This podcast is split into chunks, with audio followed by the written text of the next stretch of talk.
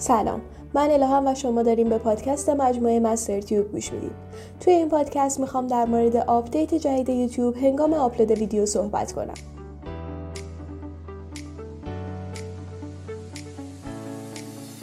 همونطور که می‌دونید یکی از دغدغه های اصلی هر یوتیوبر مدت زمانیه که نیازه تا ویدیویی که تولید شده رو به صورت کامل آپلود کنه و در یوتیوب نمایش بده. اگر یوتیوبر باشید قطعا تا به حال این تجربه رو داشتید که ویدیویی رو با زحمت درست کردین و پس از خروجی گرفتن به سراغ یوتیوب رفتین و اونو آپلود کردین و با عبارت processing مواجه شدین.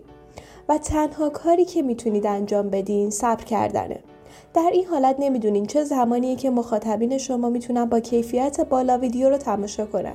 به صورت خلاصه زمانی که ویدیویی رو در یوتیوب آپلود می‌کنید کیفیت های مختلف اون در زمان های مختلفی در یوتیوب قابل مشاهده است. یوتیوب ویدیوی آپلود شده شما رو مورد پردازش قرار میده و برای کیفیت های بالاتر ممکنه زمان بیشتری نیاز داشته باشه و در همون لحظه پس از آپلود قابل مشاهده نباشه.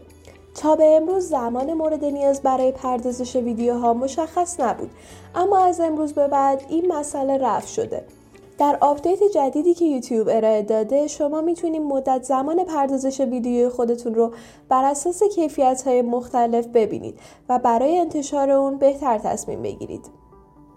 این پادکست متعلق به مجموعه مستر تیوب هست و ممنونم که تا اینجا با من همراه بودید. خوشحال میشیم که نظرتون رو در مورد این قابلیت جدید یوتیوب برای ما به اشتراک بذارید.